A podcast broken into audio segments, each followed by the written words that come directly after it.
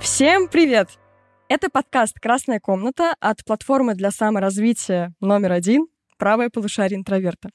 Меня зовут Аня, я режиссер и сценарист, и в этом подкасте я готова раскрыть вам все, что остается за кадром ваших любимых фильмов. Мы не обойдемся без скандальных, иногда даже пугающих историй со съемочных площадок и вообще Готова поспорить, что среди вас нет тех, кто не любит кино, иначе бы вас здесь просто не было. Так что запасайтесь попкорном и присоединяйтесь к нам. А сегодня я рада представить вам наших замечательных гостей. Это Даша, наш культуролог, специалист по смерти, я бы так сказала. Даша, привет. Всем привет. Блин, классно. Наконец-то, Аня, я добралась до твоего подкаста. Я так люблю с Аней записывать подкасты, а как-то еще в красную комнату меня ни разу не приглашали. Наконец-то я добралась до этого классного места. Всем привет. Сегодня поболтаем. Я надеюсь, даже чуть-чуть про смерть, может, поговорим. Ну, пожалуйста, очень хочется поговорить про смерть. Я думаю, что даже если у нас не будет этого в планах, э, мы все равно поговорим про смерть. Потому что я ты здесь. Я отравляю своим присутствием любую атмосферу. Если вдруг вам нравится, как я рассказываю про смерть, то можете потом, когда дослушаете этот подкаст, послушать мой прекрасный подкаст «Женщина с косой». Я там только про смерть говорю. Да, а, друзья, обязательно послушайте. Очень-очень интересно. И еще Андрей, наш литературовед. Андрей, привет. Привет, привет всем. Я тоже очень рад быть на твоем подкасте сегодня, Аня. Ты не озвучила еще тему сегодняшнего выпуска, но я думаю, угу. слушатели уже ее увидели, так что сегодня мы поговорим о моем любимом режиссере. Да, друзья, действительно, сегодня мы поговорим про Ларса фон Триера. И я уверена, что вы, во-первых, хорошо знаете этого режиссера, во всяком случае, некоторые фильмы вам как минимум известны, и к нему невозможно относиться нейтрально. Обычно его либо терпеть не могут, а, либо обожают, и в обоих случаях можно понять, за что. Потому что э, вообще это не Ларс фон Триер, а Ларс фон Тролль. Это главный тролль от э, вообще мира кино, я считаю. И сегодня мы как раз-таки поговорим в целом про его творческое, можно сказать, уже наследие, про то, что он снял, как он развивался. Это режиссер, который в целом снимает а, таким этапом по трилогиям. И разные его трилогии — это как будто бы несколько разные режиссуры, разный человек, разный автор. А, он несколько раз полностью почти что менял стиль. А, были интересные у него него а, такие повороты в карьере, и вот все сегодня обсудим. Хочется начать, конечно, с самого понятного вопроса, самого очевидного. Вы, наверное, друзья, уже тоже внутри себя им задались. А, Даша, Андрей, какие у вас самые любимые, даже не в множественном числе, самый любимый фильм Ларса фон Триера? И вообще, есть ли он или среди нас есть тот самый человек, который ненавидит Триера за его провокационность, э, вот все то, что он делает? Вообще, у нас был даже небольшой батл внутри команды, кто пойдет на этот подкаст. Мы уже хотели устраивать, я не знаю, драки в грязи или на ножах для того, чтобы выбрать того человека, который пойдет на подкаст, потому что оказалось довольно много людей у нас любит э, Трира. Здесь хочется рассказать одну историю из внутрянки нашей команды. Меня почему-то считают какой-то невероятной фанаткой фильма «Догвиль». Это какая-то, знаете, уже легенда, которая когда-то там сформировалась, хотя на самом деле «Догвиль» не то, что даже не мой любимый фильм вообще в целом, это даже не самый мой любимый фильм Триера. Если пытаться выбрать как-то один фильм, я сразу скажу, я не всю фильмографию Триера видела. Есть фильмы, про которые мы сегодня будем говорить, где я буду так э, многозначительно кивать и больше молчать, потому что я не все э, его картины э, видела. Но я не могу определиться. У меня есть два фильма, вот знаете, есть два стула, у меня есть два фильма. И я не могу выбрать из них, ну, самый любимый, потому что есть «Нимфоманка», которая просто невероятное впечатление на меня произвела. Мне очень понравился этот фильм. Я просто, мне кажется, я его смотрела ну миллион раз. Вот мое психологическое состояние можно отслеживать по тому, как часто я пересматриваю «Нимфоманку». Когда совсем все плохо, это почти каждый день. Типа я вот начинаю просто на Шарлотту Генсбур смотреть вот просто круглосуточно. И второй фильм, который мне безумно понравился, это «Танцующая в темноте». Невероятный Бьорк, невероятный фильм. Это была такая история, которая меня ну, не то чтобы даже шокировала, но произвела на меня очень большое впечатление. Я его смотрела, я еще училась в школе, и это было такое, знаете, вот у каждого из вас, если вы любите кино и увлекаетесь кино, был этот фильм, который вас еще в довольно юном возрасте, ну, просто вот поразил, который перевернул ваше представление вообще о том, что такое кино, как оно может работать с чувствами, как оно может работать с какими-то вашими переживаниями. Вот Пожалуй, так. Это вот мой топ-1 не могу выбрать никак. Мне кажется, что у меня тоже, как у Триера, есть трилогия. У меня вот есть этап моего э, такого более раннего возраста, и там это любимый фильм, это «Танцующий в темноте».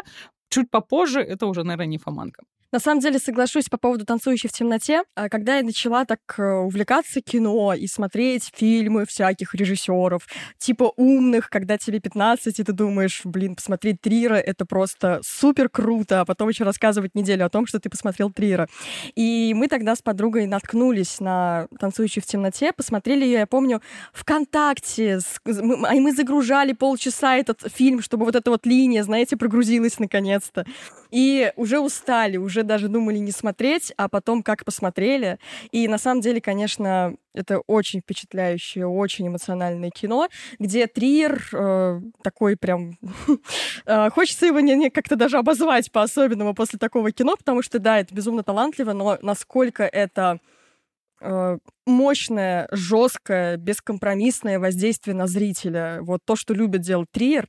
И мне кажется, что как раз «Танцующий в темноте» это буквально доведено до максимума. Конечно, дальше он еще больше будет заигрывать вот в «Нимфоманке» и так далее, но в «Танцующий в темноте» ты сидишь на титрах и просто Угу. Ну, как будто Состояние тебя не существует. шока невероятного, потому что да. вот эта финальная сцена, я думаю, что сегодня спойлеры, спойлеров можем не бояться, потому что я думаю, что люди, если зашли, они, наверное, уже концовки больше знают. Но вот после вот этой последней сцены я помню, сидела с открытым ртом. Было только несколько фильмов, когда идут титры, а я не могу отвиснуть. Я просто угу. вот смотрю вот этот экран, такая, чего? Потому что Триер, правда, нам прям в лоб это вот он просто берет наши нервы, начинает на них играть, знаете, не аккуратно так перебором, а прям вот фигачить. Знаете, у него есть выражение, а, одно из самых известных вообще, типа, выражений от Триера. А, вот у каждого режиссера, да, есть какие-нибудь там крылатые фразочки, которые гуляют по интернету. Триер говорит, что фильм должен быть как камешек в ботинке.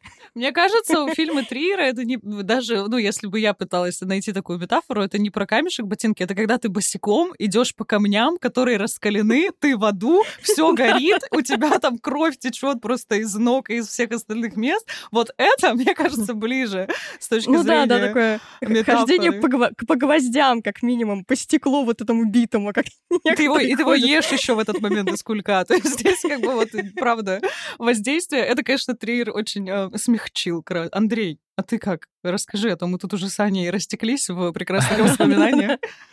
На самом деле, да, это еще не только ты ходишь босой по камням, это все снимают еще на камеру без штатива, на мобильного телефона все это трясется обязательно. Да, короче, и поет Бьорк где-то еще вдалеке. Параллельно сексом еще кто-то занимается, но где-то там. Типа, Да-да-да. И там обязательно Шарлотта Гинзбур должна появиться хотя бы на две секунды. Хотя бы 25-м кадром, хотя это на самом деле миф э, про 25-й кадр, его воздействие какое-то, но тем не менее. Да, ну и Андрей, ты, пожалуйста, нам тоже расскажи, какой твой любимый фильм Ларса фон Триера. На самом деле, я уже фанат Ларса фон Триера с очень большим стажем, потому что я помню, как в 11 или в 12 году я посмотрел «Меланхолию», и все. С тех пор я раб Ларса фон Триера, потому что этот фильм вообще, он меня сопровождает на протяжении всей моей жизни.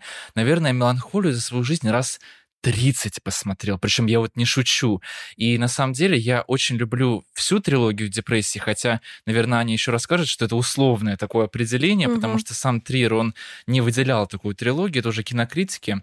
Вот, но я люблю и Антихриста, и Меланхолию, и Нимфоманку, соответственно. Я помню, как Нимфоманку я смотрел ночью, две части, вот эта режиссерская версия, я всю угу. ночь не спал, и когда в 6 утра я ее досмотрел, я просто сидел, а, я помню, в кровати лежал, смотрел этот фильм, я тоже не мог встать, потому что это настолько ошеломляющий эффект на тебя производит. И я, конечно, очень люблю Триера, потому что, мне кажется, это тот режиссер, который заставляет испытать вот этот катарсис, вот это очищение через страдания. Вообще люблю таких авторов. Я, например, занимаюсь Достоевским уже очень много лет, и мне кажется, что Триер — это режиссер, который очень похож на Достоевского.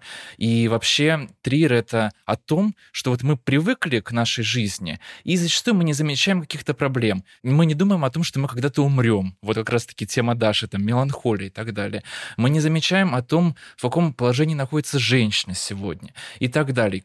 И Триер, он из тех авторов, которые говорят, вот вы привыкли к этой жизни, вы все уже принимаете, а на самом деле зря вы радуетесь вообще, потому что очень много в жизни вещей, которые ужасны. И он обращает наше внимание на эти ужасные вещи. Поэтому вот, да, трилогия депрессии — это мои любимые фильмы, хотя я тоже не все смотрел, но вот э, «Дом, который построил Джек» мне, кстати, уже не так сильно понравился, поэтому, наверное, вот э, «Меланхолия». Если один фильм, то «Меланхолия», конечно. Блин, мне кажется, сейчас Андрей затронул очень такую классную тему про то, что это, правда, режиссер, который даже, ну, вот обращает наше внимание на какие-то такие вещи, которые можем пропустить. В «Нимфоманке» даже секс который обычно ассоциируется с эротизмом, да, с какой-то все равно, там, с тем, можем обратиться хоть к фрейдистскому термину эроса, то есть какой-то энергии жизни, влечения к жизни, страсти и так далее, он показывает секс как болезнь, секс как зависимость, то есть вот эту угу. всю историю он как бы подчеркивает, что даже в тех вещах, которые в культуре принято маркировать как такие витальные, классные, позитивные, он показывает это с абсолютно другой стороны. Вау, вау, вау. А еще, кстати, Андрей так немножечко заикнулся про то, что Ларс фон Триер — это как будто немножечко Достоевский от мира кино. И хочется у тебя спросить, как у литературоведа, есть а, определенные авторы, которым вдохновлялся Ларс фон Триер, которых он очень ценит, любит. А, это, сразу немножко подскажу, не российские авторы. Это европейская литература, а, это зарубежной литературы, скажем так. И вот как ты думаешь, э, какие авторы могли бы быть близки Ларсу фон Триеру? Начался экзамен для Андрея. А я просто такая, так, проверяем знания по билетам. На самом деле, э, слушатели наших подкастов знают, что это, скорее всего, отсылка, потому что я также допрашивал Аню на подкасте про Кавку и про Линча. Господи, у нас замкнулась вселенная. Это пересечение нашей метавселенной подкастов. Видишь, Андрей, я запомнила, я запомнила решила тебе просто отомстить. И мы тоже тогда говорили, что это как экзамен. Ну хорошо, ладно, я приму этот вопрос. Я сразу скажу, что я не знаю на него ответа. И если это не русский автор, хотя я знаю, что он очень любит и русскую литературу, и кино, он Тарковским безумно там вдохновляется Ой, да. постоянно, да. А он даже «Антихрист» посвятил Тарковскому. А, вот. И писатели, зарубежные писатели. Ну, я не знаю, это хорошо, это 19 век, 20 век, подскажи мне. Давай а, немножечко упрощу тебе задачу. Вообще э, в его э, интервью и так далее мелькают такие имена, как Марсель Пруст, Томас Ман и Генрик э, Ипсен. Вот. И если вот говорить, например, про Марселя Пруста и Ларса фон Триера, Как ты думаешь, какие здесь? Ну, то есть мне даже самое интересно, потому что я не слишком разбираюсь э, в литературе, я не литературовед. Вот, может быть, э, есть какие-то зоны пересечения, которые вот э, мы можем здесь заприметить? Слушай, я бы сказал, что Триер и Пруст — это просто два параллельных автора, которые ни в чем не пересекаются, потому что я очень хорошо помню цитату Кормака Маккарти, американского писателя, который говорил, что Достоевский — вот это писатель. Вот он говорит о смерти, о Боге и так далее. А вот Марсель Пруст — это вот не литература. Вот он говорит о воспоминаниях своих, о памяти и так далее. То есть Маккарти, например, таких э, писателей, как Пруст, он вообще не считал за авторов настоящих. Поэтому для меня это удивительно. То есть я бы не назвал ни за что фамилию Пруста. Ипсон здесь уже похоже на правду, потому что тоже такая острая социальная проблематика, вспомнить даже хотя бы «Кукольный дом» и так далее, другие его пьесы, но с Прустом, Аня, ты меня удивила, я тебе честно скажу. А знаешь, э, ну, может быть, я не права, но у меня есть ощущение, что Ларс фон Триер ничем себя не ограничивает, очевидно. То есть это человек, который делает то, как он хочет делать, э, который провоцирует публику и не боится, опять же, ее так провоцировать, который не заключает себя в какие-то рамки вообще того, что привыкли постигать, смотреть, читать люди. И если вот здесь э, найти, может быть, какую-то ну, условную схожесть. То есть Пруст это тоже литература очень такая э, за пределами, как мне кажется, привычного для многих людей. вот. А, и, может быть, здесь э, действительно Ларс фон Триер нашел себе какое-то вдохновение. А насчет Тарковского ты тоже прав абсолютно. Действительно обожает Тарковского Триер. Его ранние, кстати, работы еще прям ранние-ранние, которые вряд ли вы, друзья, смотрели, потому что до них мало кто добирается. Его такая первая трилогия, она называется «Европа», и там три фильма. Это «Элементы преступления» 84-го, «Эпидемия» 87-го и «Европа» 91-го. Из этих трех фильмов «Европа» самый, наверное, уже такой известный, с которым он выстрелил уже на мировых фестивалях. Но э, до этого была эпидемия, и там есть буквально эпизод, который цитирует Тарковского. Эпизод э, похожий очень сильно на вступительный эпизод Андрея Рублева, когда человек летит э, вот на этом вот воздушном э, шану, как в шаре, воздушном устройстве, летательном аппарате и смотрит вниз на все это. И там прям буквально очень похожая сцена. То есть э, его очень интересует Тарковский. Еще если говорить о том, кем вдохновляется Ларс фон Триер, то помимо Тарковского здесь еще будет классик такого еще немого кино Карл Теодор Дрейер, и если вы не видели фильм «Страсти Жанны Дарк», это еще не мое кино, это конец 20-х годов.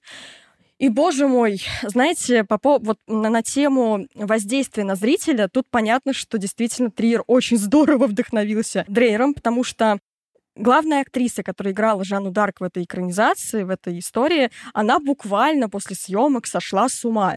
И мне кажется, что и Даша, и Андрей согласятся, что представить себе ситуацию, в котором после съемок у Триера кто-то сходит с ума, да, я, только, я только хотела спросить, я как человек, который, наверное, чуть меньше погружен в контекст, чем вы, я думала, а что такого не было? Мне кажется, что это, наоборот, ну, в целом настолько очевидный какой-то итог, либо, даже, знаете, как бы Здесь просто есть такая очень тонкая грань сойти с ума. Ну, то есть, что мы имеем под этим в виду, потому что сойти с ума — это все-таки такое бытовое выражение. Понятно, что если у человека, например, шизофрения, она, ну, э, имеет под собой генетические там особенности всякие такие и так далее, психологи бы меня сейчас, наверное, поправили. Но, в общем, мы понимаем, что это заболевание как бы развивается довольно долго, чаще всего имеет какие-то предпосылки. Но впасть в депрессию, начать страдать паническими атаками, я не знаю, заработать себе какие-то, не знаю, там, э, периоды дереализации, да, господи, мне кажется, легко мне кажется, я это заработала, смотря фильмы Триера, а не находясь на площадке. Да, именно так. Ну и плюс там же была целая история, опять же, про то, как снимали ту же самую «Танцующую в темноте», и как там мучились, там просто нашла коса на камень. А, Бьорк и Ларс фон Триер до сих пор не разговаривают друг друга, ненавидят и не скажут ни одного приятного слова в адрес друг друга. Вроде никто не сошел с ума, но в целом, да, это всегда такие съемки на разрыв, можно сказать. И вот, возвращаясь к Дрейеру, там просто удивительная актерская игра, тем более по уровню именно немого кино, она очень реалистична динамичная, она очень экспрессивная, и при этом не уводящая нас в какую-то театральную эстетику. И ты видишь эти крупные планы актрисы, и просто это действительно тоже очень серьезное воздействие на зрителя, и вот такими широкими, яркими мазками Ларс фон Триер тоже очень здорово пользуется. И третий автор, которого очень любит Триер, это Ингмар Бергман.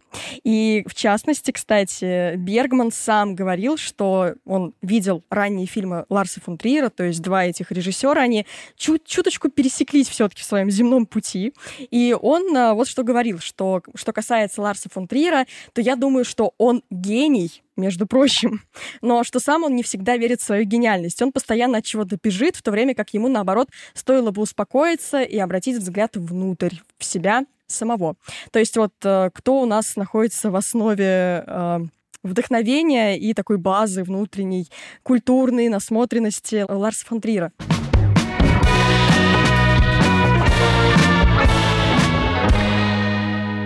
Еще одна история, мне кажется, очень понятная, когда мы говорим про Триера, очень ожидаемая он не закончил никакой киновуз. Зачем? И в целом, да, это э, очень частая история вообще, когда мы говорим про каких-то режиссеров известных. Он не закончил киновуз, у него были страшные конфликты с преподавателями. То есть вот это вот свободолюбие, э, настойчивость в плане своего творческого замысла, то, что часто реально глушат в киновузах, потому что там есть мастера, у которых свое мнение тоже на все. И вот если студент оказывается слишком непробиваемым, то два выхода года. Либо студент реально уходит э, с таким пафосом оттуда, либо приходится как-то подстраиваться, и Триер не стал подстраиваться, Триер сразу ушел вот в свое личное, начал снимать кино сам, то есть без какой-то помощи, и в итоге действительно его первой такой большой работой, которая открыла ему путь э, в уже серьезное большое кино, я бы сказала, это Европа. Э, смотрели Европу? Я нет. Я вот из трилогии из этой только «Элемент преступления» смотрел. А, ну самый первый. Кстати, насколько элемент преступления вообще, в принципе, какими-то отдельными кадрами местами похож на «Сталкер», опять же, Тарковского. Помните эпизоды э, «Сталкера» в такой тоже депрессивной цветовой гамме, в такой немножко охре сделаны, и в примерно похожей цветовой гамме решен элемент преступления. Вот. Э, но это все-таки еще такой был фильм, который о триллере громко не заявил, только на очень небольшую аудиторию. Потом была эпидемия, а потом действительно Европа, которая является антиутопией, кстати говоря, в целом. И здесь э, Триер э, знаете, вообще еще не тот вот э, не тот э, режиссер, который любит э, ручную камеру, у которого куча каких-то новых удивительных э, выдумок, связанных с тем, как надо снимать кино, а как вообще запрещено, потому что вот он будет в это играть в свое время. Здесь это такой дичайший эстет с точки зрения того, как это снято. Это большое вдохновение фильмами нуар, очевидно. Это вполне себе выстроенные э, эстетские вот эти нуарные кадры. Близко еще мы не видим того триера, который будет вот чуть позже, э, собственно, уже в период следующей его трилогии «Золотое сердце». И перед тем, как мы поговорим про эту следующую трилогию, хотелось бы, конечно, немного вспомнить про «Догму 95». А кто-нибудь помнит про «Догму 95», ребят? О, да, Ой. это, э, вот это да, это я помню. Я на самом деле не так много помню про «Догму». Я помню, что там точно нельзя было снимать больше э, со штативом, собственно. Это как раз-таки поэтому Триер снимал потом э, ручной камерой все. Ну а на самом деле, вот расскажи, что туда еще входило помимо вот этого пункта? Ой, на самом деле, ну, для меня это одна из самых интересных вещей вообще в истории мирового кино, потому что режиссеры решили, что надо все запретить. Знаете, просто типа хватит снимать. Мне вообще понравился вот этот радикализм, когда они новую волну называют, ну, легкой рябью. Типа, там, ребят, это все ваша вот эта новая волна, ерунда. Нам сейчас нужно, короче, сделать переворот. Как бы не, не стеснялись знаете, как, а, как мем со Стэтхэмом «Я запрещаю вам дышать». Я запрещаю вам запрещать. запрещаю вам снимать кино. И реально, там э, нельзя было работать с э, настоящими, в смысле, профессиональными актерами. Нельзя было использовать музыкальное сопровождение, которое находится вне зоны кадра. То есть только если у тебя, например, э, внутри кадра, внутри эпизода какой-то из персонажей включает музыку, это ок. Если нет, то нельзя. Снимать можно только на натуре или естественном интерьере. То есть не какой-то выстроенный специальный, да, где поработал художник-постановщик, а вот именно вот трушно, чтобы все было по-настоящему. У нас тут настоящее кино. А, естественно, нельзя было самый, наверное, известный и один из самых ярких элементов, который сразу считывается в фильмах «Догма 95», это ручная камера. И фактически вот потом началось такое помутнение, мне кажется, и очень многие стали прям буквально одержимы этой ручной камерой. А, в свое время это была очень модная история история, да, такой вот прием, который бросается в глаза. И я уверена, что сейчас каждый второй, как минимум, вспомнил про Валерию Гай Германику. Угу. Вот. Но в целом, если бы не было «Догма 95», если бы не было Ларса фон Триера и вот других режиссеров отсюда, то, может быть, э, ручная камера так бы не э, популяризировалась вообще в мировом кино. Это и отказ от цвета, от каких-то броских э, приемов, связанных с цветом, со светом. Вообще свет ставить не надо. Вот представьте, как здорово. Вас там пять лет учат в университете как правильно ставить свет, э, чтобы картинка была художественная. А потом приходит Ларс фон Триер и говорит, не надо ставить свет, успокойтесь, сделайте вообще не так, как э, надо, э, не ставьте ничего, снимайте с ручной камеры, хоть, хоть пусть не с телефона хотя бы, не ставьте ничего, не озвучивайте, актеры вам тоже не нужны. То есть это такая действительно радикальная и очень бунтующая история. Есть, есть, короче, просто такая штука. Я не буду как-то на сто процентов в этом ручаться, что э, Триер точно читал э, Бодрияра в тот момент, ну, как человек образованный, наверное, все таки был в контексте этих философских идей, потому что, ну, здесь важно понимать, что «Догма 95» — это такая история про отказ от иллюзии. То есть они топят за то, чтобы не было вот этой вот иллюзии в кино, поэтому, собственно, и происходит отказ от цвета, от постановки и всякого вот этого. История в чем? Что в этот момент философия — это вообще супер популярная идея. Бодриар говорит, что мы живем в мире симулякров. То есть уже нету вот этой истины, нету правды. Мы все живем в каком-то таком полувыдуманном мире, где существуют вещи, которые как бы отсылают, и знаки, которые отсылают нам к вещам, которые на самом деле не существуют. И это прям супер важная философская вещь конца 90-х, как раз когда возникает в том числе этот манифест, что все люди как будто бы подустали жить вот в этом каком-то иллюзорном, выдуманном мире. Тут критика общества потребления, критика вот этой всей пластмассовой культуры. И производится попытка вернуться к вот этой вот реальности, найти, где же она вообще есть. Поэтому здесь Триер, он в целом, ну, он э, становится супер радикальным и супер бунтующим в плане кинематографа, но при этом с точки зрения тренда такого большого культурного он в целом вписывается в эти рамки. Угу. Вообще, на самом деле, а, еще продолжая всю эту концепцию Догма 95, я прям буквально вспомню несколько ярких а, реплик оттуда, вот из этого манифеста, который они представили, да. А, Ларс фон Триер вместе с режиссерами, между прочим, Томас Винтерберг, тоже очень известный, да, такой автор, и Серен Крак Якобсон. И, в частности, они, например, писали, что антибуржуазное кино, то есть вот то, которое появилось с новой волной, превратилось в буржуазное, потому что основывалась на теориях буржуазного восприятия искусства, и концепция автора изначально была действительно отрыжкой буржуазного романтизма и полностью была фальшивой. И еще они отказывались, что тоже очень важно, и дальше, конечно, в целом самое забавное, немножко проспойлерю, что никто из них, практически ни одного фильма, который полностью бы на 100% э, соответствовал их же правилам, не снял. То есть, да, были там плюс-минус э, близкие к этой концепции картины, но где-то они давали слабину, где-то они отходили от всего этого.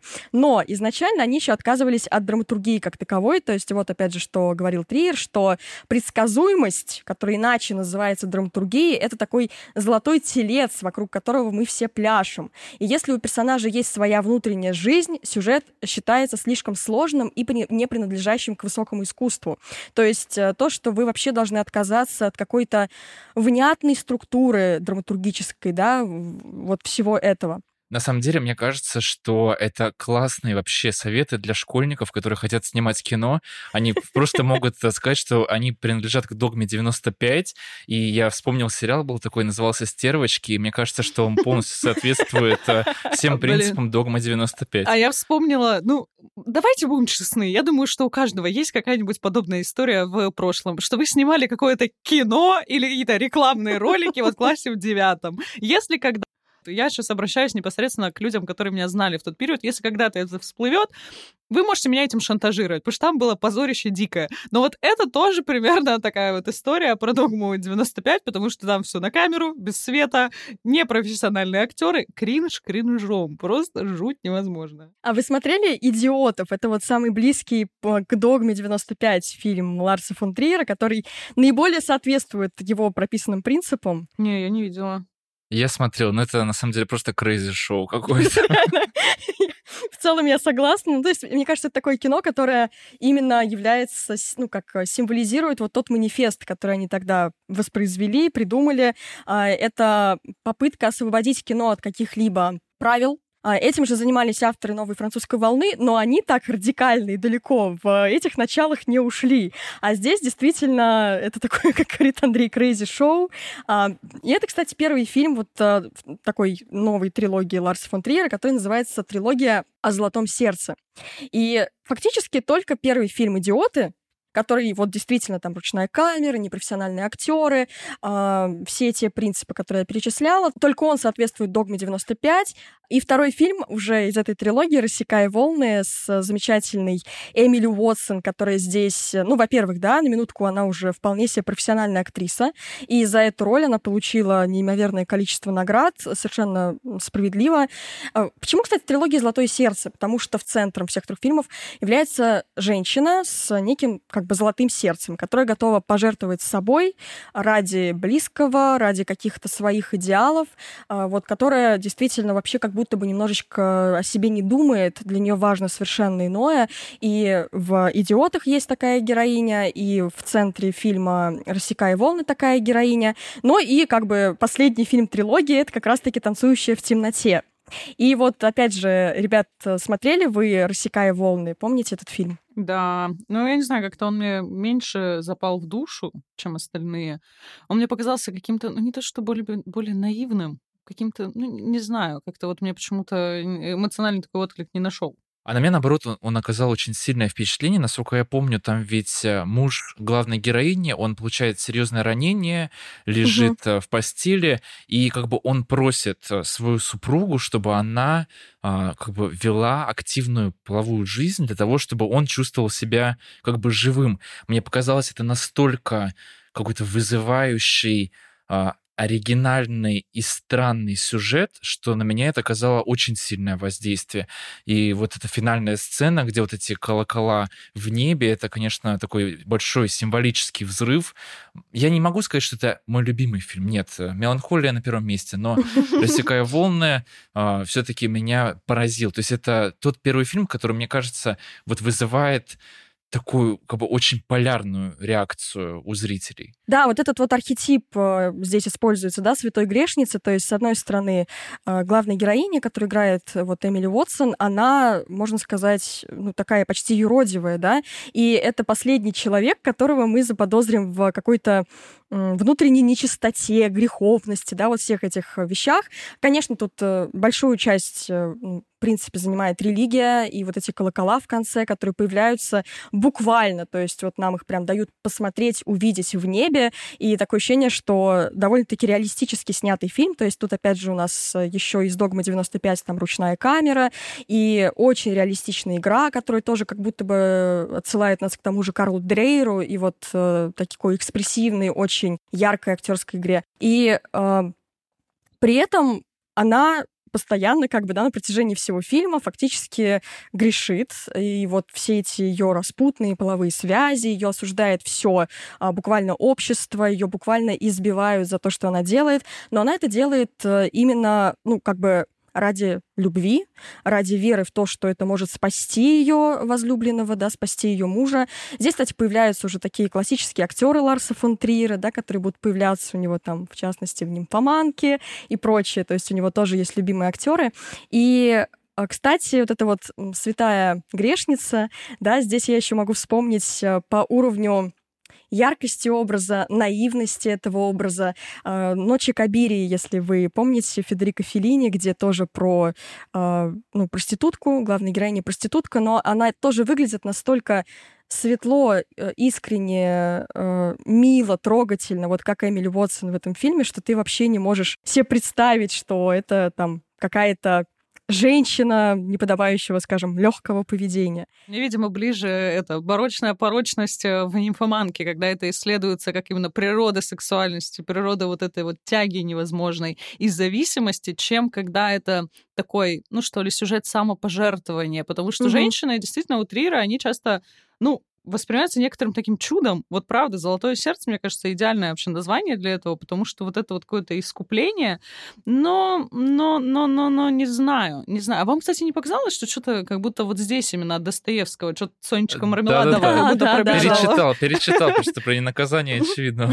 Это пробежала Сонечка Мармеладова, посмеялась. Ну да, и при этом а, действительно это, конечно, очень вызывающий, вызывающий замысел, то есть сделать ее буквально святой, а в конце под ней ней над ней звонят колокола буквально. И, э, ну, как бы это вызвало определенные вопросы у некоторой части аудитории, и Триер уже сел на вот этого своего коня э, провоцировать зрителей как может. И дальше Интеллектуальный будет это, конечно... кринж такой. Да, и дальше, конечно, будет это развивать. В частности, вот мы добрались с вами до «Танцующей в темноте». И еще раз скажу насчет догмы 95. Вот э, уже в «Рассекая волны» мы-то особо этого не видим. И дальше еще один принцип догмы 95 был такой важный очень. Это отказ не только от повествовательной структуры какой-то конкретной, но еще и отказ от э, жанров то есть вы не можете снимать жанровое кино. Вообще жанровое кино это какой-то вот э, вечно ему достается.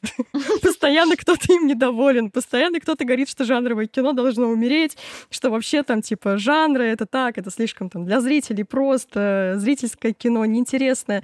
Э, вечно с жанрами вот какая-то такая кость поперек горла. У каждого второго режиссера авторского кино это жанры. И э, да, опять же, в идиотах там как такового жанра нет. А дальше Триер же уходит в такую почти что древнегреческую трагедию трагедию, в частности, в танцующий в темноте, да и как бы в целом рассекая волны, это та же история. И э, жанры еще как, еще более чем. То есть э, с какими жанрами он заигрывает в, в «Танцующей в темноте». Это не только трагедия, это какое-то невероятное просто сочетание двух вот противоположностей в каком-то на территории жанров. Трагедия, даже не драма, а именно трагедия такая высокая. И мюзикл. То есть изначально же мюзикл — это жанр очень такой эскапистский, который постоянно расцветал э, где-то, когда были большие проблемы в обществе, там, э, в период Великой депрессии. У нас в 30-е очень любили мюзиклы снимать. И они яркие, совершенно никак не связанные с действительностью, да, там все такие счастливые, красивые, поют и танцуют. И здесь э, у нас вот главная героиня, которая является почти что ослепшей женщиной, которая копит деньги для операции своему сыну, который тоже может ослепнуть, точнее даже не может, а он точно ослепнет, если она не сделает ему эту операцию. Она работает э, у станка на заводе и скрывает, да, то, что она является почти слепой, что она уже не может эту работу тянуть. И э, мы видим страшную историю о том, как, э, ну, как бы такое стечение обстоятельств приводит к тому, что главную героиню, совершенно тоже святую женщину, вот это вот золотое сердце, обвиняют в убийстве, и самое радикальное и удивительное, что это убийство как бы действительно имело место. И тут опять у нас появляется вот эта вот святая грешница, уже в другом несколько контексте. И при этом она очень любит музыку. Это ее вот такая вторая, вообще главная, наверное, история, которая ее поддерживает в жизни. И как Триер совмещает эту удивительную трагедию с музыкальными номерами, к тому же еще и с этим невероятным голосом Бьорк, ну, так э, радикально и провокационно, действительно, с жанром мюзикла не заигрывал никто, включая, я не знаю, какую-нибудь экранизацию там э, Э, Иисуса Христа суперзвезды, который тоже в свое время всколыхнула общественность. То есть э, вот такого действительно не видели нигде. И тут понятно, почему тот же Канский фестиваль очень прям так существенно оценил эту историю, и это фильм, который принес Канскую ветвь Ларсу фон Триру. Мне кажется, что там еще настолько на своем месте Катрин Денев вообще. То есть вот этот человек, угу. который тоже в том числе да. ассоциируется с какими-то вот такими, ну не то чтобы легкими фильмами, но она все равно, мне кажется, на нее смотришь, и вот этот позитивный какой-то вайп, и такой вот прям, он от нее буквально веет, и она оказывается подругой, да, то есть, ну вот женщиной, которая как-то помогает этой главной героине, и как раз вот она как будто бы проводник между двумя вот этими историями, когда вот разворачивается эта безумная драма, и мир вот этого мюзикла, где у этой женщины нет проблем со здоровьем, где она может петь, заниматься своим любимым делом, это, конечно, невероятно. Вот с точки зрения такого эмоционального маятника он раскачивается вот просто каждый раз, где мы видим просто убийство очень натурально показанное, вот оно, мы видим а, казнь, которая тоже показана, ну, в подробностях, скажем так, в детальках. Uh-huh. И тут мы видим вот этот прекрасный мир этого мюзикла, где особенно вот сцена, где она идет по железной дороге, когда вот по этой... Да, э, да. И она уже ну, сильно теряет зрение, она идет по этому мосту. Господи, я помню, как я просто с мурашками, с невозможными это все смотрела. И еще с точки зрения вот как раз «Догмы 95» и вот этой натуралистичности, я до конца не верила, когда я это прям смотрела, я сидела, у меня в голове была мысль, да не может быть.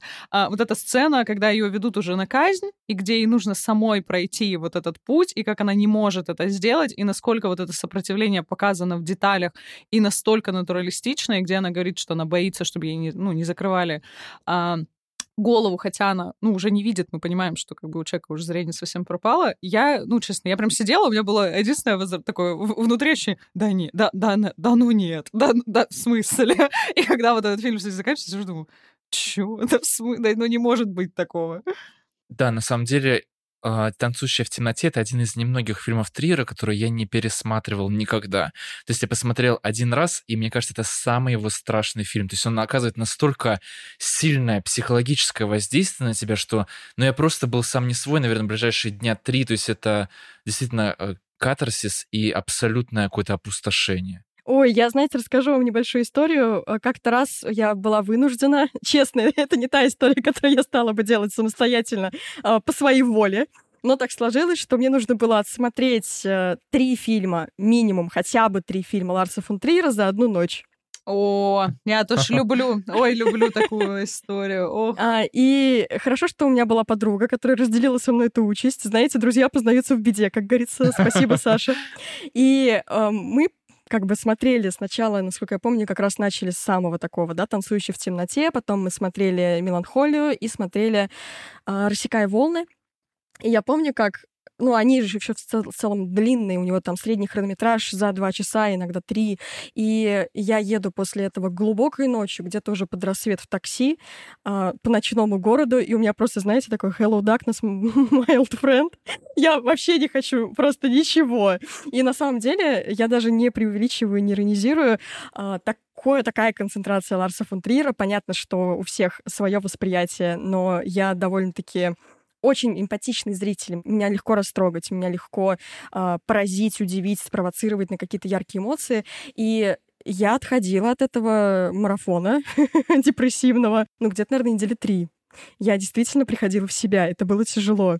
И вот, конечно, Триер в этом плане абсолютно беспощаден по отношению к зрителям, и так, такого уровня беспощадности режиссера достаточно тяжело найти. То есть э, есть просто те, кто особо о зрителях не думает. Ну, то есть э, они делают, как они хотят, да, это вот их какая-то там стилистика, еще что-то. Но здесь это он, он еще как думает о зрителе. Вот в этом-то и прикол, что он не просто вот э, хочу снимать так, он знает, что вот этим он просто добьет всех, кто смотрит его картины. А, этим эпизодом, опять же, вот про танцующий в темноте, да, там, где она идет в конце вот к виселице, и здесь опять включается мюзикл, то есть просто от стука, от ритма, который там отстукивают, удивительное просто, как это, в принципе, могло родиться в голове человека, да, совместить такой сеттинг с, опять же, мюзиклом. И, кстати, еще по поводу этого фильма, там же дело происходит в Америке. И это первое такое соприкосновение Ларса фон Триера с Америкой. А, он очень люб, не любит Америку. Он ни разу не был в Америке, хотя, казалось бы, да, это такой центр кино.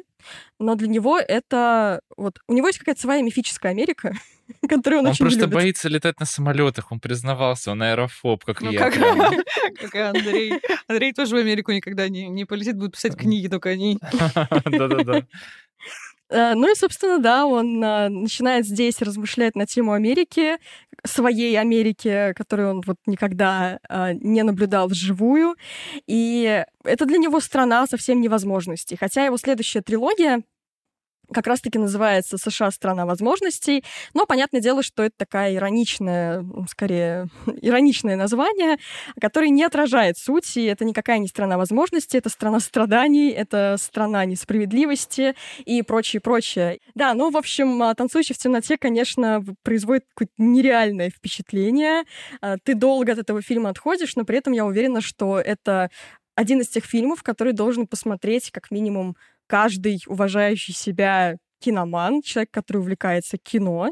И если вы, друзья, хотите вообще побольше таких фильмов узнать и посмотреть то, что необходимо, вот чек-лист заполнить, вот это я глянул, вот это я глянул, и могу себя с уважением считать хорошим киноманом, то посмотрите наши summary топ-10 драм. Я там рассказываю как раз-таки и про «Танцующий в темноте», чуть более подробнее. То есть там целое видео посвящено именно этому фильму Ларса фон Триера, поразительному, удивительному. И еще целых девять картин из разных эпох, из разных э, стран, жанров разных, которые вас поразят.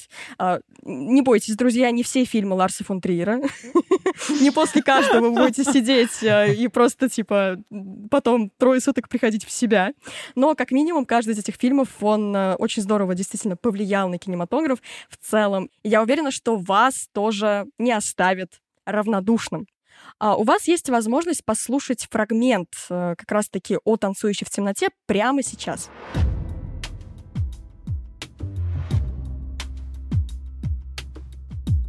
«Танцующий в темноте» — это действительно очень смелый и оригинальный фильм Триера, и никто на самом деле а, таким образом не сочетал мюзиклы и трагедию, мюзиклы и драму настолько сильно и настолько бескомпромиссно, как это делает Триер в данном фильме, да, будет плохо, да, будет тяжело это смотреть, да, нас совершенно разобьет в конце финал, но, а, тем не менее, ну, трагедии не так работают. Именно из-за того, что трагедия, она несколько условна, она несколько над всем миром, как и главная героиня этого фильма, например, а с ней очень сложно работать в современном кино, которое все таки часто, а, ну, так приближается к реализму и симпатизирует реализму, и мы тоже с вами привыкли смотреть несколько иное кино, которое не настолько нас э, дразнит и провоцирует, как это делает Ларс фон Триер. Поэтому сегодня, да, трагедия — это довольно-таки редкий жанр, а хотя, как мы видим, некоторые к нему тоже обращаются.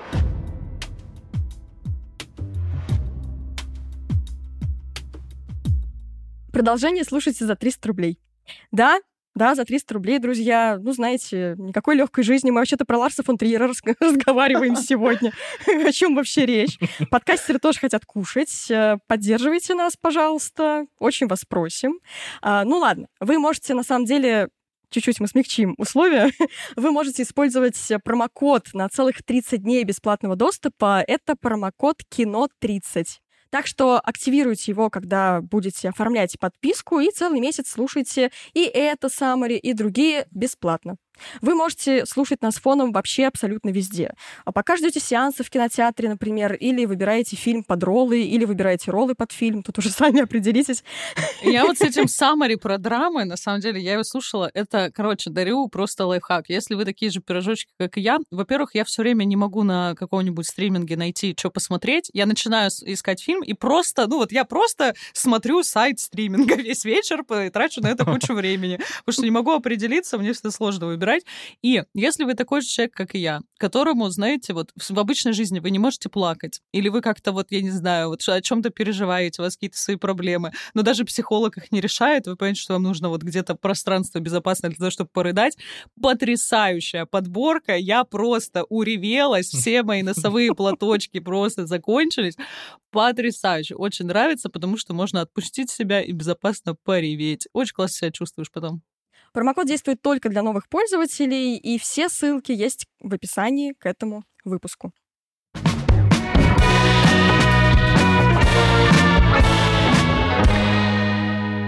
Ну а мы перемещаемся в мифические Соединенные Штаты Америки, в которых Триер никогда не был, но очень много рефлексировал на их тему и вообще как бы рассуждал, думал настолько, что аж чуть трилогию не снял очередную. Не получилось до конца. Тут у нас есть три фильма. А, и как бы самый основной главный — это фильм «Даша, привет!» «Догвиль». Hello. Да, затем еще был Мандерлей 2005 года, и должен был быть фильм «Вашингтон». Но он уже не осуществился этот замысел. И, конечно, Догвиль — это история, которая тоже нас вот так вот прям с порога нарисованного буквально шокирует. Потому что ну, давайте признаемся, да, никто из нас не видел ничего подобного и не до Догвиля, не после Догвиля, наверное. То есть э, это э, совершенно новый, ну, как, новая попытка сделать кино выразительным. Это совершенно что-то невозможное, невероятное. Отказ э, от э, правдивости, реалистичности кино, к которому кино всегда стремится, так-то обычно в 99%. И при этом картина, которая тоже, я думаю, производит на нас очень глубокое впечатление. То есть в чем, если вы вдруг, друзья, не видели Догвиль, в чем его самая главная фишка, которая вот прям бросается в глаза с первых кадров? В том, что фактически это снято в павильоне, который даже не пытается скрывать то, что это кинопавильон. То есть э, у нас нет как таковых декораций. У нас есть некоторые предметы мебели и стены, здания городской улицы, и вообще маленький город Догвиль, в котором происходит действие. Его нет. А, есть только некоторые очерченные а, границы того или иного дома, той или иной комнаты, даже церкви. И все. Но вот никаких декораций тебе, ни деревьев, ничего, вплоть до того, что собака, которая у нас по звуку лает, и с ней есть некое взаимодействие у героев, ее не существует. Это просто картинка, условно, мелом на полу кинопавильона, на которой написано «собака». У меня есть к вам вопрос один здесь. А вы не поймали себя на таком чувстве, или, может быть, если поймали, то на какой минуте фильма, что вы перестали это замечать? То есть как будто бы уже все стало окей. Вот я помню свои впечатления Догвиля, что я сначала такая, вау, какая необычная форма. Но потом меня настолько начал увлекать сюжет, что я потом сижу такая, я вообще забыла о том, что это все нарисованное. То есть меня настолько вся эта история погрузила в контекст, такая, вау. Да, на самом деле ведь часто э, ставят Догвиль на сцене театра, и мне кажется, это прямо идеальное произведение для того, чтобы вот показывать его на сцене театра. И ты в, в театре же тоже забываешь про все эти условности. Вот там декорации картонные, все это ты видишь, но тебе это совершенно не мешает э, получить какое-то впечатление от этого. Вообще, мне кажется, что Трир здесь играет вот с таким, да, реализмом, он просто показывает условность всего этого, это очень интересно. И тут еще такие повествовательные особенности, мне как литературоведу это интересно, что он тут, э, ну, вы высмеивает, можно сказать, вот этого всеведущего автора или бога, и даже вот фильм начинается с кадра, буквально с небес, как вот спускается, да, вот этот рассказчик, и буквально повествует вот всю дальнейшую историю. Вот Короче говоря, на самом деле Догвиль — это такое высмеивание клише очень многих, в которых застряло искусство 20 века. Андрей сказал, что он как литературовед э, обратил внимание на повествование, я как Даша Гунько обратила внимание на невероятно красивого Пола Беттани. Но это невозможно, он не человек. Я на это буду настаивать. Это какой-то просто, э, Естественно, он не человек. Он, э, между прочим, господи, как в Марвел звали, я забыла. А, Джарвис. Да, естественно, он не человек даже, он Джарвис, но все мы знаем Блин, Идеальное высо- высшее существо. Сколько моих э, снов было потом, мне кажется, после этого фильма про Пола Бет. Ну, конечно, Николь Кидман не менее потрясающая тоже в этом фильме, но Пол Беттани там просто какой-то невозможный абсолютно. И вот эта сцена с яблоками, это все, все отлет башки вообще полный. Да, вообще насчет театра, насчет того, что это идеальное э, как бы произведение для постановки в театре, да, как бы это очевидно. И тут в целом театр потоптался по самому замыслу, и не какой-то, а вполне конкретный театр, эпический театр Брехта, который близок по своей концепции к тому, что сделал здесь э, Ларс фон Триер. То есть э, эпический театр Брехта, он не пытается, в отличие от других театров, э, фактически создать вообще иллюзию того, что вот то, что происходит, э, это происходит на самом деле. Ну, то есть он а, как бы сходу дает нам понять, что это некое представление, и э, нет вот этой вот э, выстроенной реальности, которая скрывала бы то, что она является настоящей. И вот то, насколько это сделано в Догвиле, то, то же самое. Но э, при этом, действительно, даже я с тобой полностью согласна, что ты смотришь фильм, и через довольно-таки непродолжительное время тебе вообще все равно. И здесь э, интересно насчет Догвилля рассуждали различные кинокритики, исследователи кино, что Догвиль — это такой вызов э, кинематографии как таковой и попытка еще глубже понять, а что такое кино. То есть, если кино — это не декорации, если кино — это... Ну, если настолько можно менять внешний вид кино, внешний облик, то получается, что кино — это вот, ну, чистая вера в ту историю, которую мы рассказываем э, на киноэкране, а рассказывать ее можно вот вообще как хотите, как угодно. Можно отказаться от декораций, можно буквально кричать о том, что здесь все происходит в кинопавильоне, но зритель будет верить. И какой-то степени даже получается, что э, Догвиль — это такая немножко уже перевернутая догма 95, угу. потому что там нельзя было 100%. показывать, э, например, профессиональных актеров, да, и у нас есть такая суперреальность, которая должна быть супер правдивой. А здесь у нас, наоборот, все максимально нереалистично, но при этом работают э, профессиональные актеры, в частности, за счет актерской игры которых, очень такой тоже э, реалистичный, э, мы в это все погружаемся и верим. Ань, подскажи, пожалуйста, как специалист по кино, это я придумала или это действительно там такое есть? Я понимаю, что каждый имеет право на свою интерпретацию, но меня что в Догвилле очень сильно как-то зацепило, что вот это отсутствие декораций, оно в том числе работает на сюжет в каком плане? Что нету стен что вот в этом городе, да, условном, mm-hmm. там нету стен между домами, и вот это вот а, то, что Маклюин бы назвал глобальной деревней, то есть все друг друга как будто бы должны видеть, то есть это все настолько вот то, что происходит в этом а, условном, ну вот этой улице этого городка, а, оно все должно вот для людей быть наглядным, потому что нету стен, потому что это все происходит на их глазах, но при этом а, у них какая-то абсолютно тотальная слепота, как будто наоборот эти стены какие-то невероятные высоты, что они не замечают даже то, что происходит вот в соседнем доме. И вот этот парадокс и абсурдность этой ситуации, мне кажется, подчеркивает тем, что они сидят друг на друга, смотрят, ну как бы условно сквозь эту стену. Ну, мужик на этой на кресле качалки каждый раз думаю, господи, потрясающе. Вот. И вот эта вот история, мне кажется, ну вот, по крайней мере, для меня, она очень большую эмоциональную такую окраску э, дала, и какую-то у меня очень серьезное переживание вызвало, то, что вот оно вроде бы, вот оно на поверхности, оно в соседнем помещении, даже стены нету, но мы этого не замечаем. И Триер как раз вот в фильмах как будто бы вот это подчеркивает эту идею, что вот посмотрите, посмотрите, что происходит.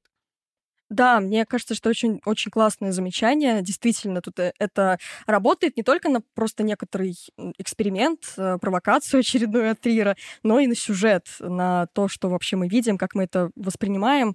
И еще хочется здесь добавить, что снова Триер, э, во-первых, рассуждает в целом на тему религии, на тему христианской, в частности, здесь религии, потому что мы тут, э, ну, как бы уходим в обсуждение, в рассуждение на тему того, стоит ли подставлять вторую щеку в конце, да, то есть вот эта история про то, как э, отвечать на зло или не отвечать на зло по-христиански, то есть э, там, где в конце святая, вроде как в начале, героиня Николь Кидман делает страшное. И это уже не та женщина с золотым сердцем. То есть она у нас так видоизменяется. Вообще, если говорить о христианских мотивах, мне кажется, что у Ларса фон Трира выстраивается прям такой четкий мотив пещеры, потому что Вспомните, Николь Кидман, героиня ее, точнее, прячется в пещере, потом появляется пещера своеобразная такая в меланхолии, они в конце ее выстраивают. Мне кажется, что он тут играет сюжетом Рождества, на самом деле. То есть как бы в этой пещере зарождается какая-то новая природа, какой-то человек, которого потом распинают. И вот Николь Кидман, ее вот героиню Грейс, которая, кстати, переводится, чье имя как милость, да, то есть угу. милость такая, буквально милость Господня сходит на людей, и потом они ее как бы пытаются распять, но мне очень нравится финал этого фильма, мне кажется, тут все досталось по заслугам. Ну да, и при этом так получается, да, что мы в конце, опять же, до чего нас доводит этот, этот Ларс фон Триер? А до того, что мы понимаем, когда женщина дает приказ убить всех, включая женщин и детей, и мы как бы чувствуем в этом определенную болезненную справедливость. Во всяком случае, мы можем ее почувствовать. Тут, опять же, у всех свои, э, ну, как бы свой бэкграунд, свои принципы, но мы понимаем, через что прошла эта героиня и почему она так сделала. А, и, конечно, когда Ларс фон Триер решил снять после Догвиля Мандерлей, э, Тут, э, ну, как бы не, не очень хочу на нем останавливаться подробно, потому что в целом по общей концепции, да, потому как это выглядит, э, в чем новшество этого фильма, это некоторый повтор Догвиля, то есть это тоже отсутствие декораций, вот эта вот мифическая Америка. Там должно было все строиться несколько иначе, там совсем другая героиня, а, и в общем-то, строилось. Это снятый фильм, в отличие от Вашингтона. Но, э, конечно, Догвиль стал ну, таким первопроходцем вот такой формы интересной и э, остался в первую очередь у зрителей на слуху э, именно Догвиль. А до Мандерлея добираются уже те, кто прям очень любит Догвиль, Даша. Это Наверное, не это я. это не я. Вы начинаете, вы продолжаете подкреплять этот стереотип. ну, хороший, нормальный фильм, но и не фанатка Догвиля. Подарите. Даше постер с Догвилем, какие продаются, я видел. На самом деле, я близка к тому, чтобы назвать себя фанаткой Догвиля. Мне очень, я очень люблю Догвиль. Вот больше, чем нимфоманку определенно. А, возможно, с Догвилем посоревнуется в моем личном топе «Меланхолия», но вот они где-то тоже, как у Даши есть два стула, у меня тоже есть два стула, и на одном из них все-таки сидит Догвиль, а, вот на этом вот нарисованном, наверное, стуле, знаете. Когда нарисованной кресле качалки качается чуть-чуть. Да, точно. У меня еще есть, кстати, версия такая, может, безумная немного, что для Ларса фон Трира очень важна как бы история актера каждого, потому что он обращает, мне кажется, внимание на то, в каких фильмах снимался актер до этого. И Николь Кидман, она же, получается, за 4 года до Догвиля снималась у Кубрика в широко, закрыт, широко закрытыми глазами. И мне кажется, что в Договеле тоже вот эта тема иллюзорности, а, тема как бы фейковости действительности, она тоже поднимается. И mm-hmm. у меня эта теория продолжается тем, что совершенно не случайно, как я думаю, Триер выбирает Кирстен Данст для главной роли в «Меланхолии», потому что она играла э, Мэри Джейн в «Человеке-пауке». Но я об этом поговорю чуть попозже. А, давай, Нет. давай, давай, начинаем. Мы так вот плавно переходим как раз к «Меланхолии», к его так называемому депрессивному циклу, э, потому что, да, это уже не какой-то официальный цикл, не официальная трилогия, но начинается она с «Антихриста», и затем вот все самые, наверное, известные фильмы Триера, более поздние, да, когда он уже стал совсем топовым таким режиссером, о котором все говорят, все его смотрят. Это «Антихрист», «Меланхолия», «Нимфоманка» и «Дом, который построил Джек». И вот, э, Андрей, тут даю тебе слово как человеку, который обожает «Меланхолию», потом к тебе тоже подключусь. Ну, «Меланхолия» вообще, мне кажется, просто потрясающий фильм. Во-первых, это про а, какое-то действительно спасение Земли, спасение в том числе через женщину. Я обожаю здесь героиню Джастин, которую исполнила как раз-таки Кирстен Данст, и на протяжении всего фильма Триер дает нам понять, что вот она спасет всю землю на самом деле. Потому что сперва ей ее племянник вручает вот этот ножик, да, он называет ее тетушка Стилбрекер, то есть тетушка, которая ломает сталь буквально. И мне кажется, здесь очень важно, что Кирстен Данст, она играла вот в супергеройском фильме в Человеке-пауке, то есть как бы у нее есть такой флер а, девушки-супергероя, а здесь она показана как супергероиня, потому что вот она, кажется, единственная, кто переживает эту депрессию, да, она вот сбегает со свадьбы, вообще разрушает полностью этот праздник, который, конечно, является таким символом того, что человек, он пытается уцепиться за какие-то традиции, ритуалы, за нашу повседневность, да, ведь свадьба — это такой праздник, который максимально как бы ритуализирует нашу жизнь, и это такая обязательная точка в жизни каждого человека. Вот нужно сходить в школу, отучиться, выйти замуж, жениться, родить детей и так далее. Здесь как бы показывается абсурдность вообще этой свадьбы на фоне конца света. То есть все, нужно человеку заниматься другими делами. Человеку пора обратить внимание на какие-то глобальные вопросы. То есть свадьба здесь выставляется как совершенно какое-то бестолковое событие. И Кирстен Данст, если она в первой части этого фильма, она показана как такая очень депрессивная героиня, которая как бы избегает этой свадьбы, она не хочет э, вот этого праздника. Во второй части она оказывается единственной вообще а, героиней, которая способна что-то с этим сделать. Напомню, что там, например, муж героини Шарлотты Генсбур, а, муж э, Клэр, он покончил с собой, потому что он понял, что он просто не готов столкнуться с этим концом света. Сама Клэр вместе со своим сыном, они пытаются какие-то дурацкие ритуалы выстроить, там, а, выпить вина на террасе и так далее. То есть она на самом деле в панике находится. И только Джастин, она вот строит вот эту символическую пещеру, как бы собирает там всех троих оставшихся героев и пытается как бы на каком-то символическом, возможно, уровне спасти всех, то есть объединиться в такую буквально троицу собраться, они держатся ну, за руки, да, и в последний момент, да, в последний момент героиня Клэр, она отпускает эти руки, закрывает имя лицо, как бы она оказывается неспособной принять вот эту какую-то новую природу человека, которая следует за вот этим глобальным концом. Вообще, я просто в восторге от этого фильма, просто супер. И Вагнер, который играет на протяжении Ой. всего этого фильма. Знаете, я люблю... Я потом скачал этот альбом именно вот Вагнера, Тристана и Изольда, именно в аранжировке, которая играет у Трира. И я, знаете, люблю гулять по улице, там, особенно в пасмурный день, включать Вагнера, и я думаю, что все, конец света, меланхолия просто. Да, да, да, прям обожаю. Вообще этот фильм, вот если вы хотите узнать, кто такой я, то посмотрите «Меланхолию», я просто ее обожаю. А, вообще, кстати, да, обращаю внимание, насколько Триер тут а, просто вот глобально переобулся относительно того, что он делал там в свою более раннюю эпоху творчества, да. То есть э, Музыку нельзя использовать нигде, если только она включена вот внутри кадра. Привет! Привет, Меланхолия! Догвиль, где тоже он очень ярко использовал классическую музыку.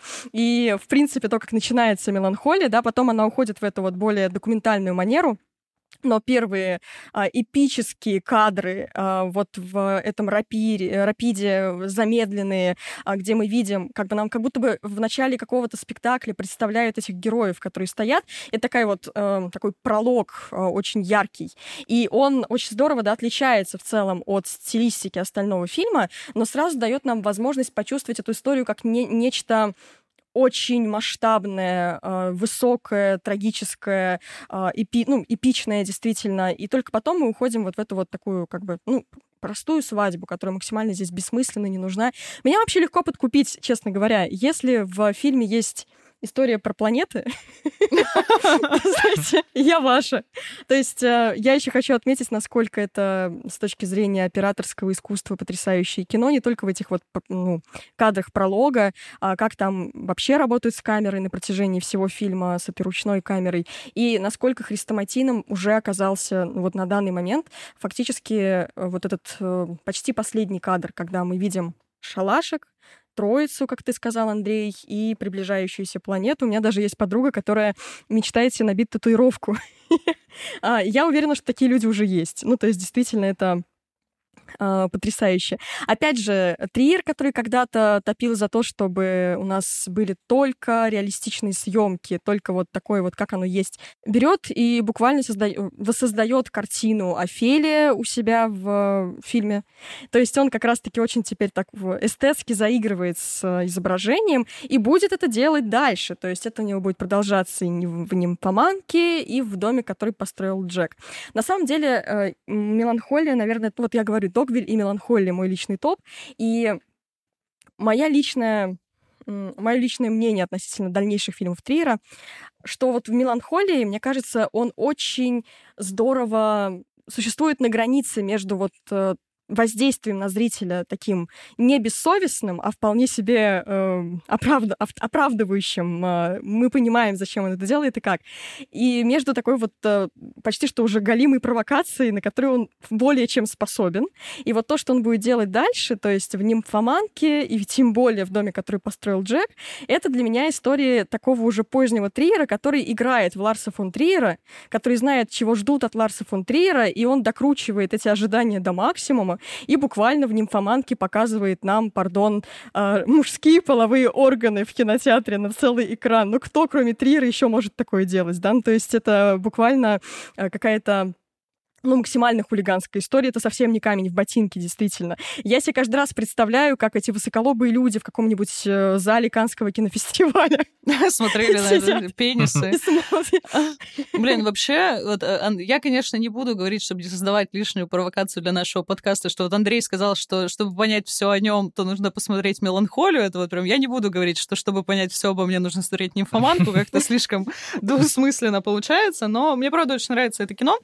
И как сам Триер говорил, что это такое теологическое порно, и мне было интересно за этим понаблюдать. То есть, ну, собственно, как он это все, все эти сюжеты впишет, потому что уже были «Рассекая волны», где, по сути, уже вот эта тема а, грешницы, блудницы, и как она потом становится святой, ну, вроде все это уже было. Вроде бы нам про это уже рассказали. И когда я только начинала смотреть этот фильм, и началась телега про а, апостола Андрея, и вот этот вот рыбак, и вот этот рыболовный а, крючок, который у главного героя висит в этой комнате, в которой оказывается Джо, я думаю, ну, сейчас начнется опять вот это вот одно, да потому, опять вот эти вот религиозные отсылки в произведении X, которые нас замучили еще просто со школьных сочинений. Но мне здесь даже не вот этот вот, что ли, религиозный теологический компонент вообще оказался э, близким. Да, он классный, да, он круто раскрывается, но мне очень понравилась вот эта линия секса как некоторого наказания, вот этой обреченности. И здесь показано же, что вот это вот желание, то есть абсолютно неуемное. У всех у нас есть какие-то страсти, да, может быть, это не секс, может быть, это, я не знаю, там, игровая зависимость, еще что-то, но когда есть вот эта вот страсть, и человек ее в себе обнаруживает, но при этом он не может с этой страстью никаким образом справиться, и Джо, она же в какой-то момент сама идет на вот это самое истязание, то есть она приходит к вот этому БДСМ-практику, который ее там избивает и так далее. То есть это здесь, ну, с одной стороны, очевидно, такой религиозный мотив, с другой стороны, вот этой вот муки невероятной человека, который, ну, она же, по сути, ну, вот, вот, вот такая она, а при этом еще эта женщина в обществе, в котором, собственно, вообще такое сексуальное поведение абсолютно не приветствуется и считается распутным, ну и, собственно, конец этой истории, он нам об этом говорит. И вот этого э, невероятного, что ли, вот этой внутренней борьбы. То есть вот этот фильм, наверное, если пытаться сформулировать как-то коротко, это фильм про внутреннюю борьбу, когда у человека есть какое-то вот это вот внутреннее состояние, вот это вот ощущение, какая-то тяга, но она начинает настолько сильно а, уже влиять на эту жизнь, она начинает очень сильно человека ограничивать, блин. И вот как вот человек вступает в этот конфликт, вот для меня эта история, наверное, главным образом об этом, а не про какие-то религиозные отсылки, которые местами, признаюсь, хоть я очень сильно люблю это кино, казались ну, не то чтобы немного надуманными, но такими уже прикрученными куда-то не, не очень туда. Мне еще очень нравится сцена в этом фильме, где дерево растет как бы через камни, да, вот это вот, она себя сравнивает, главной героиней, с этим деревом, что вот она пытается как бы побороть свои вот эти вот э, ну, можно сказать, страсти, которые совсем уж ей мешают жить. И вот после этого, да, вот этот финал с, со Стелланом Сказгородом, это вообще просто потрясающе. Что? Ну, то есть... Кто, кто о чем литературоведы о деревьях? Андрей Балконский дуб. Да-да-да. Это как-то особый символ. А, вообще, какая здесь потрясающая Шарлотта Генсбур. Господи, а, ну это невозможно. Вообще, мне кажется, красоту Шарлотты Генсбур нужно запретить. Это, это просто что-то невозможное. И насколько она откровенно в этом всем снимается, и насколько очень сложные сцены. Ну, я не представляю, с точки зрения вот именно актерской задачи, ну, невероятно сложная история про обнажение, ну, уже дальше некуда. То есть уже, ну, вот, вот буквально там чуть ли не наружу нужно вывернуться. Не мудрено, что говорили о том, что актеры потом в очень сложном каком-то состоянии пребывают. Ну да, вообще, ну, насколько я знаю, у Генсбур э, не было каких-то проблем с Триером в плане они э, нормально разошлись, и, возможно, не знаю, сейчас непонятно, но, возможно, мы даже как-нибудь увидим какой-то еще их совместный проект, хотя э, Триер сейчас находится в таком довольно-таки, ну, болезненном состоянии, в непростом явном периоде своей жизни. Я, честно говоря, не уверена, что мы, в принципе, увидим новые фильмы Триера. Хотя он сейчас снимает же а, или, может быть, уже доснял там постпродакшн свой э, сериал, который он снимал еще там давным-давно, и сейчас вот его как бы так переделывают, обновляют, условно, ну, как этот Твин Пикс от Дэвида Линча, только вот Триер тоже пошел на телевидение, но оно, оно и понятно.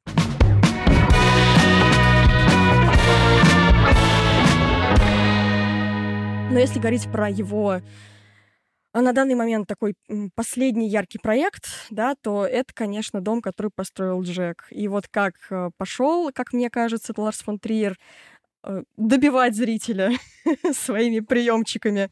Вот сюда он и дошел. Здесь я могу сказать, что да, мы вначале там признались любви Ларса фон Триера. Я ненавижу фильм «Дом, который построил Джек». Мне кажется, что я это... тоже.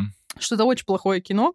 Даже, наверное, не с точки зрения того, что мне вот так вот надавали по щекам в кинотеатре, просто всеми возможными способами, которыми только можно. Вот просто, знаете, вас окатили ледяной водой, потом ударили электрошоком, уже вот просто вот всеми способами пытаются вот выжать эту жуть из человека, какой-то испуг. А, ну, блин, э, застолье из мертвых детей. Ну, что, да, вот что можно придумать еще более, условно, то, что должно шокировать человека. Там отрезанная женская грудь крупным планом.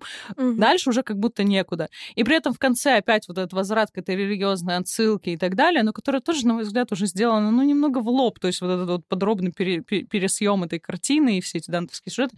Блин, не знаю, я прям как-то очень сильно разочаровалась в этом фильме. Uh, моя теория, опять же, заключается в том, что Ларс фон Триер действительно решил э, стать Ларсом фон Триером в квадрате. То есть вот доиграть ту историю, как, как, каким его видит публика.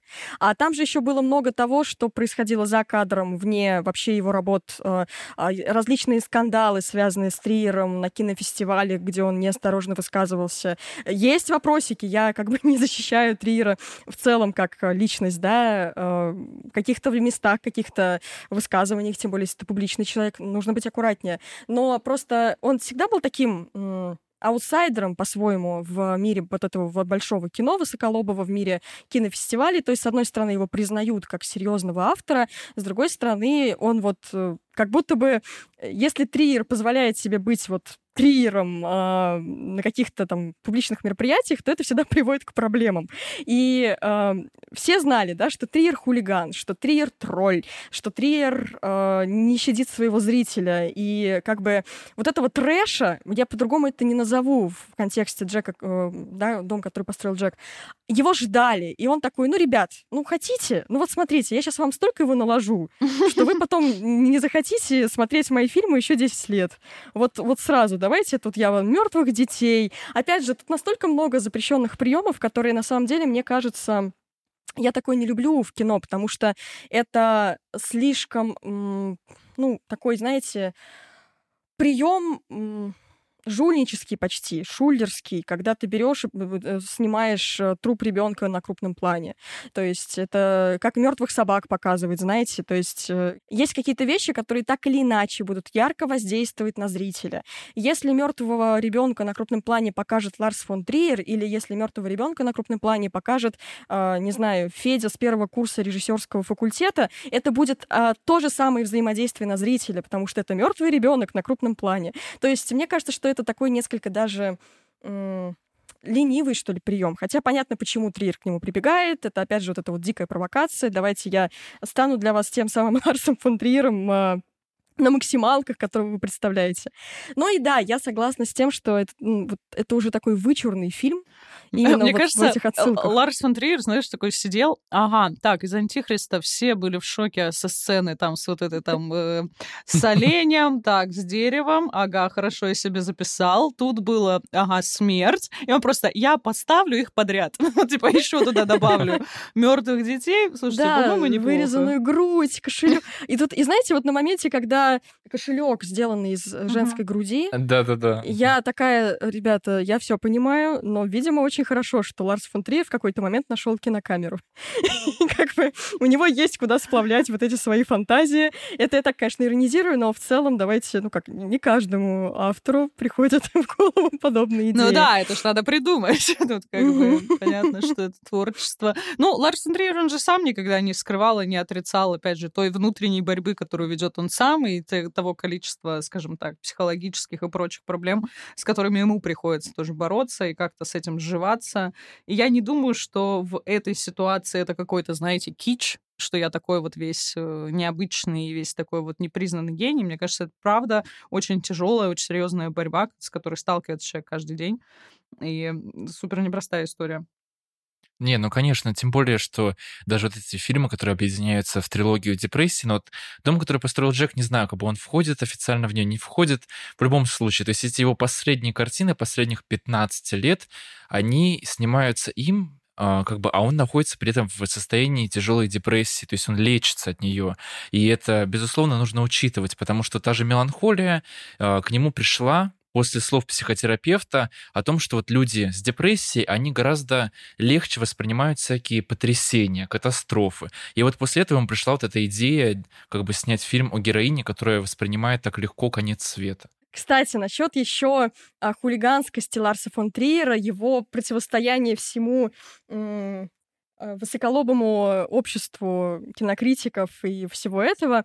Есть а, интересный альманах, в котором поучаствовал Ларс фон Триер. Советую посмотреть, это действительно забавно. А альманах называется «У каждого свое кино». И это альманах, посвященный, если я не ошибаюсь, какому-то юбилею, еще одному. Я думала, ты сейчас киноискусства. скажешь Ералаш. Там, кстати, у Ларса фон Триера есть одна серия, там тоже из груди этот э, бумажник сделан. И какой-нибудь Вася бутербродов покупает из этого кошелька в столовой булочку. Не, я помню, там серия была «Заточил я свой топор, головешек полон двор». Вот это Ларс а. Андрей, ты, ты даже не представляешь, насколько ты близок к сюжету, которым- который я сейчас расскажу. А в чем суть вот этой маленькой, маленькой зарисовки от Триера в общем альма- альманахе «У каждого свое кино»? А, Он приходит в кинозал, где смотрит э, фильм, и это явно кинозал такой какой-то тоже, ну, непростой, знаете, вот где сидят с попкорном и «Мстители» смотрят. Это э, явно какое-то вот высокое кино там показывают. И э, рядом с ним сидит человек, который постоянно разговаривает. Постоянно это его раздражает, он пытается как-то, ну, чуть-чуть хотя бы э, держать себя в руках, э, но в конце концов, а это буквально там, ну, может быть, минут 8 идет, э, может быть, даже меньше, это короткометражка, и они еще в таких э, э, симпатичных, прекрасных костюмах, как будто только что вот они э, прошли по красной дорожке и попали в этот кинозал. И в какой-то момент Ларс фон Три просто не выдерживает, он сам, да, играет этого персонажа, достает топор, и вот так этим топором своего болтливого соседа по стулу в кинотеатре при, во всех подробностях, а, совершенно невозмутимо. А, то есть, опять же, вот это высказывание на тему того, что, да знаете, я вам, извините, в гробу видел ваш э, киношный истеблишмент. я так, знаете, тут это, э, хулиганю. Вот, это, э, это не последняя его, если что, работа, он снял ее раньше, просто я вспомнила еще такая интересная маленькая характеристика в общий портрет а, фон Триера.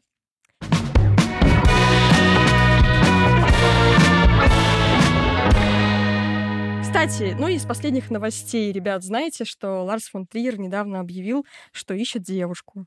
Да, я, кстати, видела в социальных сетях, я подумала, «М, Тиндер ушел, называется, из России. Да, на самом деле, ну, опять же, эм, это так, э, ирония, конечно, и хочется все таки пожелать Триеру, ну, прийти к какой-то, к какому-то хотя бы относительному внутреннему балансу, потому что явно человек находится в тяжелом состоянии сейчас. Вот это же удивительно, это же история, что с одной стороны мы понимаем, что именно из этого состояния он создает фильмы, которые нам так нравятся, и которые мы сегодня так много обсуждаем. Тут здесь опять мы впадаем, знаете, в такой классический разговор про безумство, гениальность, их связь, и насколько человек должен быть безумным, чтобы создавать что-то выдающееся.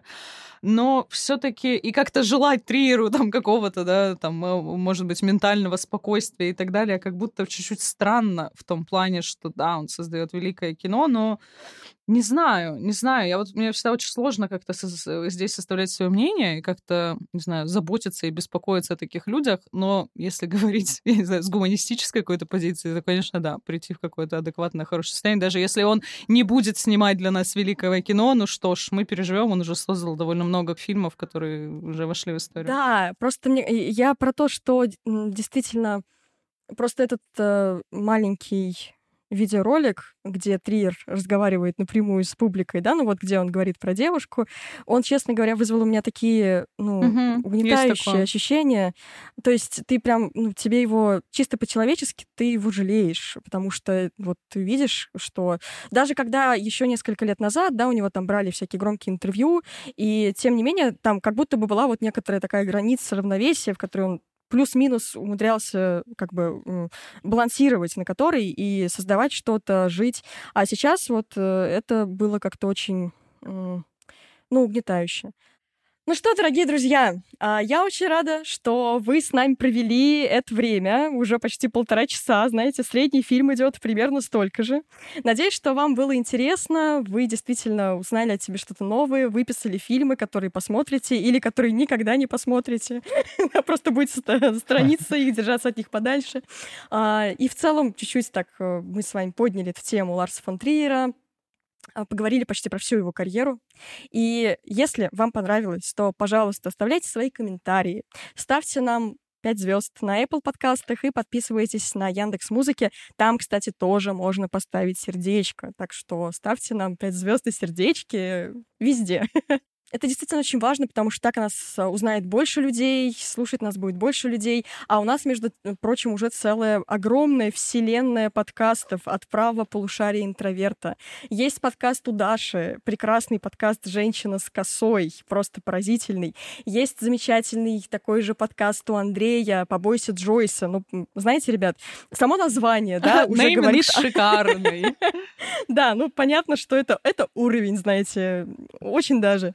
Так что, если вам интересно послушать о литературе, о кино, о психологии, о смерти с культурологической точки зрения, да, то у нас об этом всем есть, буквально обо всем на свете, в нашей э, супервселенной подкастов. Более того, все это есть на нашем отдельном новом YouTube-канале, который так и называется «Подкасты права полушария интроверта».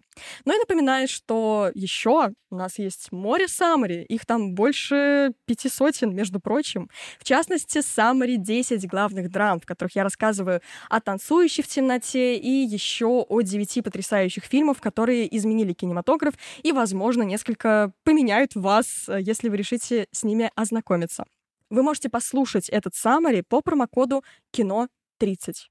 Ну и если вы прям серьезно настроены и хотите больше, глубже узнать о кино вообще все, а у нас тоже для вас есть замечательное предложение, потому что у нас есть профессиональный курс кинокритик.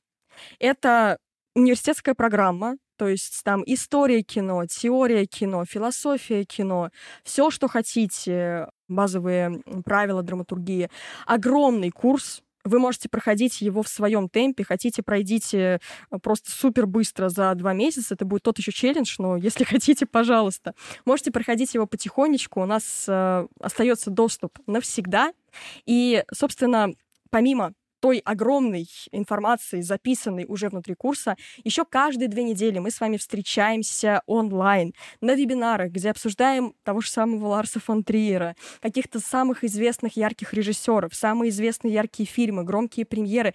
Каждые две недели вы буквально пожизненно получаете эту возможность развиваться в области кино, если вы захотите монетизировать свои навыки, свои знания, то мы со стороны правой полушария интроверта тоже вам в этом поможем, потому что у нас есть своя аудитория, и с удовольствием мы вас продвинем с вашими статьями, опубликуем на своих источниках. А, действительно, некоторые из наших студентов уже зарабатывают на том, что когда-то было их хобби. Сейчас по промокоду про кино вы приобретаете этот курс за полцены. Всю информацию вы найдете в описании к этому выпуску.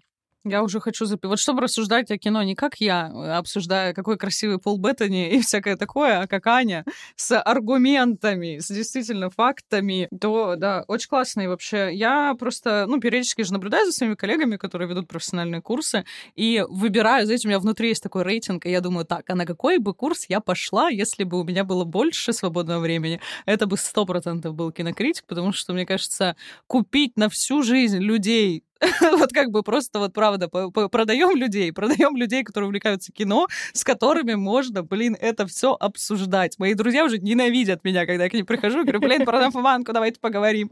Вот, а Аня и прекрасные студенты, это такая компания Да, навсегда. у нас же помимо меня есть еще и целый чат, где вот таких киноманов, как вы, больше 200 человек уже. Я, напра... можно... я напрашивалась к Ане, я ходила с ее студентами на показ. Ну, типа, там еще можно, короче, да, на всякие да, там кстати. премьеры яркий походить. Я сидела в Авроре, чувствовала себя практически светской лицей, которая такая на показе, там все дела, там просто, да, они представляют фильм. Я думаю, вот это, вот это богемная жизнь, о которой я мечтала.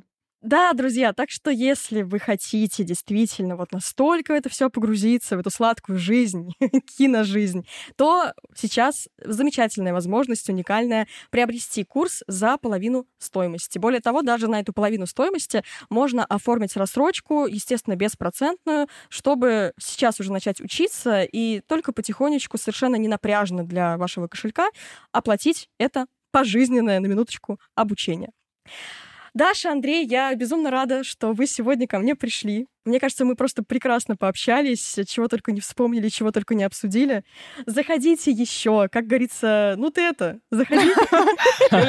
Спасибо, что позвала, что такая тема, господи. Я вот, я знаю, душу излила, просто рассказала про всю свою любовь. Мы слились в каком-то триеровском экстазе втроем. Спасибо большое. Мне кажется, когда говоришь о картинах Трира с кем-то, это просто психотерапевтический какой-то эффект имеет. Наконец-то ты об этой травме с кем-то говоришь, да, с кем-то просто вообще-то обсудить. Я сегодня ночью посмотрю еще какой-нибудь его фильм обязательно, пересмотрю. Я вот уже тоже, я уже начинаю думать в сторону меланхолии, блин, наверное, уже пора, пора, пора. О, да, да, это на самом деле мотивирует действительно пересмотреть его картину, чтобы еще раз э, приобрести травму, потом обсудить ее с кем-то, и так, знаете, по кругу. А, итак, еще раз э, напоминаю, друзья, что вы можете подписаться на нас во всех социальных сетях, вообще во всех. Мы есть везде, и на Ютубе, на отдельном канале подкасты «Право полушария интроверта».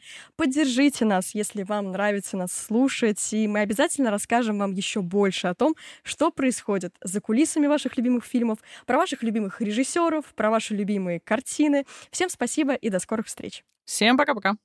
Всем пока.